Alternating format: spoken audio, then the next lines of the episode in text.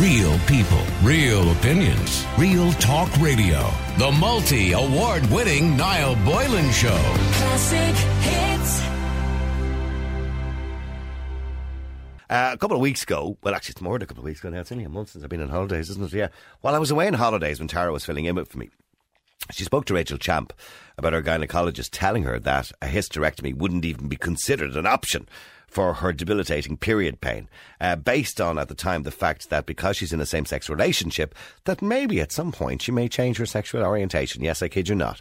That was suggested to her. Um, so, just to get a bit of an update, and Rachel, lovely to talk to you. You're an Ireland's classic hits. How are you doing, Rachel? Hi, how are you? I, I'm sorry that I missed uh, the opportunity to talk to you the last time, and I suppose it might be a good idea, just in case any listeners are tuning in for the first time, give us just a little bit of background again. I know you've kind of told the story before to us, but I suppose on a, on a brief back pain, uh, background, you've had serious period pain since since what? Well, obviously since your period started, obviously. Since I was 10 and I'm 27 now, so it's been 17 years of Crippling pain. Getting, I'm getting worse as I'm getting older. Yeah. So it hasn't been fun. Okay, and have you gone to doctors in the past about that before you went to this particular doctor? Yeah, so I like had seen my GP like regularly from the age of 10 up until like I was 23, 24 and had just been told all along, you know, it's normal, like that's just normal period pain, you're a woman, like that's just Get over it, like- deal with it. Yeah. um, just given different, you know, types of the pill and been told, you know, try this painkiller and try that painkiller. And eventually I, I stopped going because I was like, well, if my doctor keeps telling me it's normal, like it, it must be normal. Like they, they know better than I do. So Yeah. I, I stopped Right. until I was 25 and I had my first smear test done. And I spoke to the woman that was doing it and like gave her my history and she was like, no, do you know that's actually not normal? You shouldn't You shouldn't be in that much stuff like pain. that. yeah, yeah. So she referred me to my first gynecologist when I was 25. Okay. That was the first time I'd seen a gynecologist. And again, I had the same sort of um, response from the gynecologist that um, all my tests came back clear. There, were, there didn't seem to be anything wrong with me. And I was told, oh, you, you know, you should count yourself lucky you don't have a chronic pain issue. Um, and like so many other women do, and it's just normal period pain, and just get on with it, hmm. basically. Oh, Okay, okay. So you're the, the, when you spoke to Tara, when you spoke to Tara, you talked about a gynecologist making reference to the fact that you're in a same-sex relationship, I suppose, in your sexual orientation. And what exactly did he just suggest it, or did he just come out straight and say it to you? So I had basically been referred um, to the hospital last year by my GP because the pain was getting worse, and obviously with COVID and the HSE uh, cyber attacks, it took ages to actually get the appointment. So even though I was referred back in 2020, I only went in for the face-to-face appointment in 2020, in like November 2021, and I had basically said, you know, like if you can't tell me what's causing the pain and you've no idea how to stop it because it's been so long, like 17 years, and I've tried so many different things. Um, at what point will we consider a hysterectomy? Because that is an option for like really. And had you periods. considered this yourself from a, uh, from a psychological point of view, the fact that obviously the hysterectomy would stop you ever wanting, you know, ever giving birth to a child? So you you would already consider this yourself. It's something I thought about for a long time. Obviously, Yeah, it's not course. a, it's not a big, it's not a, an easy decision. To No, not an overnight decision. Certainly not. No. like the pain is having such an impact on my life and has done for so long. I feel like I, I'm really left with no choice. You got to weigh up the pros to- and the cons of this situation, really, yeah, don't you? yeah.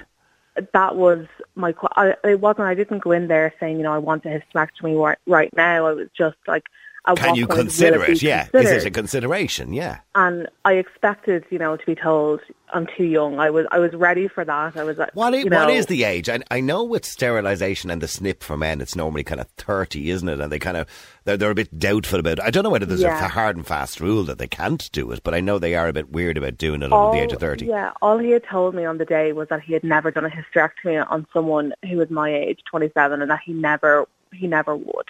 Okay. Was his words, and that my wife was actually with me on the day, and she asked then, okay, like what age does Rachel have to be? What age? Like, are we talking? Does she have to be thirty? Does she have to be thirty-five? Like, how long do we have to wait? Yeah, what's the So age? At, Yeah. At that point, then he kind of backtracked and he's like, "Well, it's not just about age. You know, there are other factors to consider." So I asked, "What factors do we have to consider?" And he said that he wouldn't want me to have any regrets. That you know, if my life circumstances change, like my sexual orientation Wow, wow. changes, mm. and I leave my partner Because of course you chose to be a lesbian. Yeah. yeah, Yeah. it was a choice. I just decided one morning I woke up and said, "Yeah, I think I'll be a lesbian today. Yeah. Yeah. Maybe I'll change my mind in a few years and go back to men Yeah. again. Yeah. Yeah. Okay. After paying for a really expensive wedding, I've just decided it's it's not not for me. yeah. I- mean, look, I do understand why a doctor might say, well, you know, they want to be 100% sure in case there's any regrets uh, when it comes to Yeah. childbirth and a woman. And the same goes for a man, by the way, having a vasectomy as well. They, they need to be 100% sure. And the younger Mm. you are, the more cautious they are around that. I get that. But to suggest that, you know, you might change your sexual orientation, and that's why I'm not I, going to do I it, would is a bit, had odd. absolutely no problem if he had given me a medical reason because I know there are some risks involved in a Mm-hmm. Yeah. hysterectomy, like it can lead to osteoporosis if you have your ovaries removed as well. You can end up It can also HRT. bring on So- menopause as well, can't it? Exactly. Yeah. if you have the ovaries removed. So, like, I knew, and if he had sat down and been like, well, you know, these are like the medical reasons why it might not be the best option yet, I would have respected that, no problem, because obviously that's, he's a doctor and he's there to tell me medical reasons, but obviously he has his own personal Yeah. opinions that he let, like, basically affect what treatment Was I he? could Was get. he? I mean, I know not that it's relevant, but was he an older man or was he a younger doctor? Or- I, I wouldn't have said he was that. I would have said maybe like early to mid forties. So Because you know, like, sometimes older doctors can be kind of Yeah. set in their ways. You know what I mean, and Yeah. maybe a little bit more conservative in their views on life and stuff like that as well. I mean, not that that should matter. I mean, they should take everybody and not be judging people, of course. yeah. But and anyway, so- pushed them to say that my I wasn't in the right frame of mind to even make this decision because I'm in so much pain that my pain is clouding my judgment. So Right. I'm not capable of making that decision. As he pointed out, you know, Jeez, he really didn't treat you like a grown up at all, did he? Yeah, but we were like, well, maybe if the pain is that bad that I can't make any serious decisions, maybe we should look at doing something to stop the pain. And what was your wife's reaction, by the way, when he said that? both of us were like stunned. It kind of took a second for it to kind of sink in, and the only thing I like either of us could say was like, you know, sexual orientation it just doesn't change. And at that point, we kind of felt there there was no more arguing, there was no more like debating with him. He Yeah. had his mind made up. That was it, and I just said, okay, yeah, that's fine. Like I'll. I'll come back and see you in six months, like he said he wanted me to, and we left, and we both burst into tears as soon as we walked out the door. Okay. It was just incredibly frustrating. It is upsetting when somebody's judging you, not not from medical grounds, but judging you obviously Yeah. on your sexual orientation rather than on Yeah, medical exactly. grounds. Okay, so you obviously decided you would take this further. Obviously, when I say take it further, you wanted to go somewhere else and seek other, you know, a second opinion, or so you went to the UK. So to give us a bit of an update since you talked to Tara, so Mm-hmm. what's happened since? So I flew out to London last um, Wednesday to see a specialist in London, and it was actually um, a lot of Irish women after even being on Talk to Tara, like had reached out to me and messaged me like they had had similar experiences in Ireland, and um, a common name that kept coming up was this one specialist in London that Irish women had have gone to see themselves. So Okay. I said, okay, I'll reach out to him and see. So um, I had an appointment with him last. Um, my appointment was last Thursday, and I went to get an ultrasound first, um, and then I saw him like two hours after the ultrasound. Okay. But within two minutes of getting the ultrasound, the guy that was doing the ultrasound said, "You know, you have adenomyosis." Okay, you need to explain went- that to us now. What's adenomyosis? So adenomyosis is essentially where the lining inside your womb starts to grow into the wall of your womb. Oh my! Is that, is that um, like a I've- fibrosis or one of those? You know, it, it's it's kind of like that, but Okay. it, it's it's different. But Okay. it, yeah, it would be along the same the same Okay. sort of lines. But it is. I've I've had two ultrasounds recently in Ireland. I had one And neither at one the of end them of detected this? October, and I had one on the 25th of November when I, I was actually hospitalised due to pain in Mullingar Hospital, and no one picked it up. No one said it to me, and this guy within two minutes he said, "This is what you have. Have you not been told this?" And he said it is really, it is, he said it is uncommon in women in their 20s. It's more common in women in 40s and 50s. So he said they may simply have just not been looking for it because they just assumed you Because you were were so young. have it. Yes, yeah. Um, so when I went to see the consultant then after the ultrasound, you know, he kind of went through everything and explained exactly what it is and um, basically we want to look and see if I also have endometriosis, which is where like the endometrial tissue can grow outside of the womb and Yep. it can basically attach to other organs as well and can cause extreme pain. So um, the only treatment for adenomyosis is a hysterectomy. That's the only way to cure it Okay. because it grows inside the wall of your uterus. So the only way to get rid of it is to have And in, a and in some hysterectomy. way, it's good to hear that because you were looking for answers as to why you were in so much pain. Yeah. And obviously the solution being, know, certainly a consideration then given to a hysterectomy. So this is a good thing. And I only spoke to somebody recently about that when they said they're going for an ultrasound. I said, I hope they find something because Yeah. there's a pain. And if we find something, it's a good thing because you, you identify what's causing the problem rather than it being bad news. for so long I had been I had it in my head going, Am I making this up? Like so many people are telling me everything's normal, there's nothing wrong, your tests are clear, like but Did you get the impression people were thinking there was some sort of psychosomatic illness or something wrong in your head yeah, it, it got to that point where I was like, Am I actually making this up? Like am I is this in all in my head? But it was so I can't put into words how validating it was to like hear from the guy who did the ultrasound and then the specialist be like, No, this is definitely what's wrong. It's Yeah. part of what's causing the problem. You could also have Did you feel kind of did as you, well. Did you feel- feel kind of vindicated in some to some degree at that point? At least you know. I- When I Oh, told them, I told them. Yeah, yeah. I like it cost me like 800, 900 euro for to see the specialist over there, and as soon as I was told that, I was like, okay, that was worth it. Like I Yeah, money well it spent. Absolutely. Ten times over again, like for. So, so what happens now to get the treatment or the hysterectomy? Can you now use that ultrasound or those results from that particular specialist here in Ireland to, to get that to the treatment that you require now? That's what I'm looking into at the moment because I still don't know, like the fact that I've had so many ultrasounds done recently and no one picked it up. I don't know if it is going to be possible to have it done. Like the sur- the specialist in the UK wants me to come back over to him and have surgery with him, basically to try and to diagnose endometriosis. Because he said, you know, everyone else has has missed the adenomyosis, so he said there's every possibility it's been missed again. So of course, yeah. um, that would be kind of the next step that we're looking into is that I'll, is I'll go back over to London and have surgery. Okay, so And you're, you're opening up the checkbook again there, and then if you have to get the a hysterectomy again over there, that's going to be quite expensive, isn't it? Yeah, yeah, it's looking probably about six grand for the initial surgery, and then if I have a hysterectomy, it'll be about nine grand. And Wow. That's just for the surgery. And will the H, will the HSE, you know, the, the way they, they give money for um, stuff abroad, will they give you anything towards that? Have you looked into that yet? I've looked into it, but because the UK aren't part of the EU anymore, I Oh, don't of think they will. Right. Um, and even like the surgeon had said to me, he must do a lot of things, obviously with Irish women, because he even he knew like a good bit about different Irish like healthcare. Um, we only spoke to a girl here, actually. Yeah, but we spoke to a girl about th- t- two weeks ago. Um, a lady called Jody who was on the air with us, Yeah. and she had to go abroad to Poland due to a, Yeah. a 52 week waiting list here.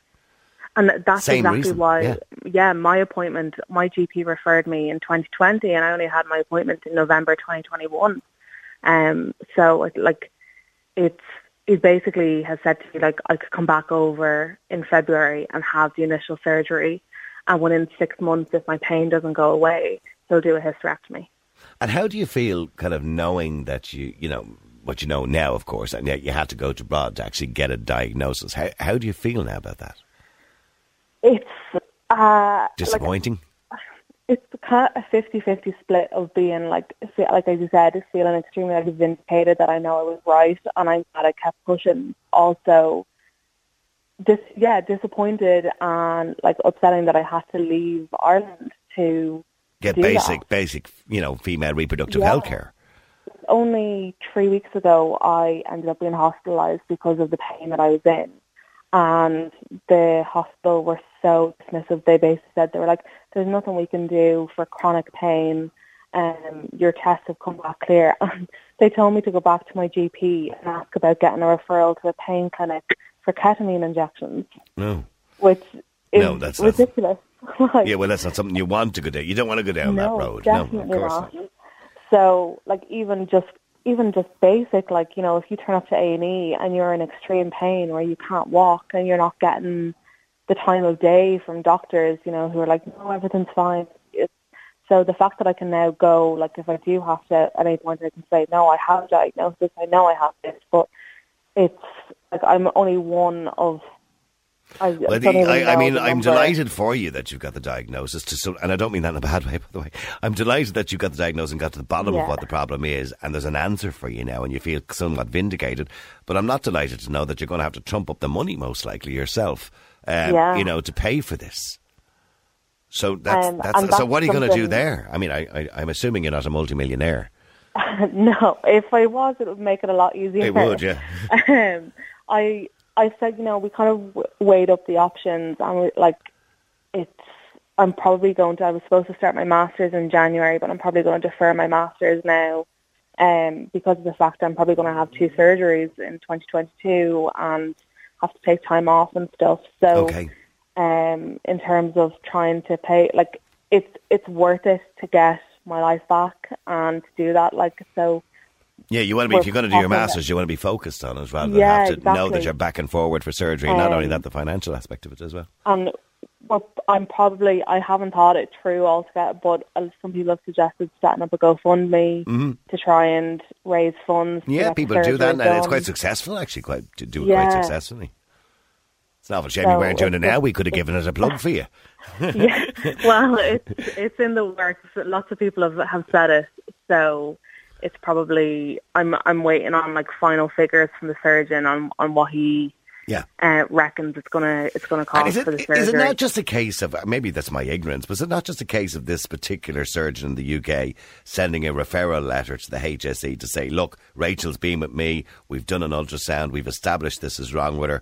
And you know she can come back to me if she wants to, but mm. you know if she wants to get it done over there, there's all my notes, there's my referral, there's my you know expert opinion. I'm in the business, God knows how many years. I'm a consultant, gynecologist, so just do it for her. Is it not just a case of doing that? he said he can do all that, and he was like, "It's absolutely an option. I can do that." But he said you'll find it hard to get a consultant in Ireland who will want to take on take you on now after you going abroad because Okay. Well, Um, you're kind of they- undermining them or something like that, is it? yeah, that they feel like you know, well, we've told you it's fine, but you've Right. gone somewhere else. And That's a bit childish, isn't it? It's like you're Yeah, undermining their opinion. yeah. Yeah. But that's, and he said, you know, if it comes to even like having a hysterectomy, you know, you'll find, he said, that's your trouble then. Like he said, you could get a hysterectomy in Ireland. He said, you don't have to come back to me to get a hysterectomy. Like any gynecologist can do that. But your problem in Ireland is getting someone who's willing to do it. As Yeah. you know, like as I've I've had that struggle already, even just And just, just finally, so. from your own research in relation to getting a hysterectomy under the age of 30 in Ireland, and how common is it?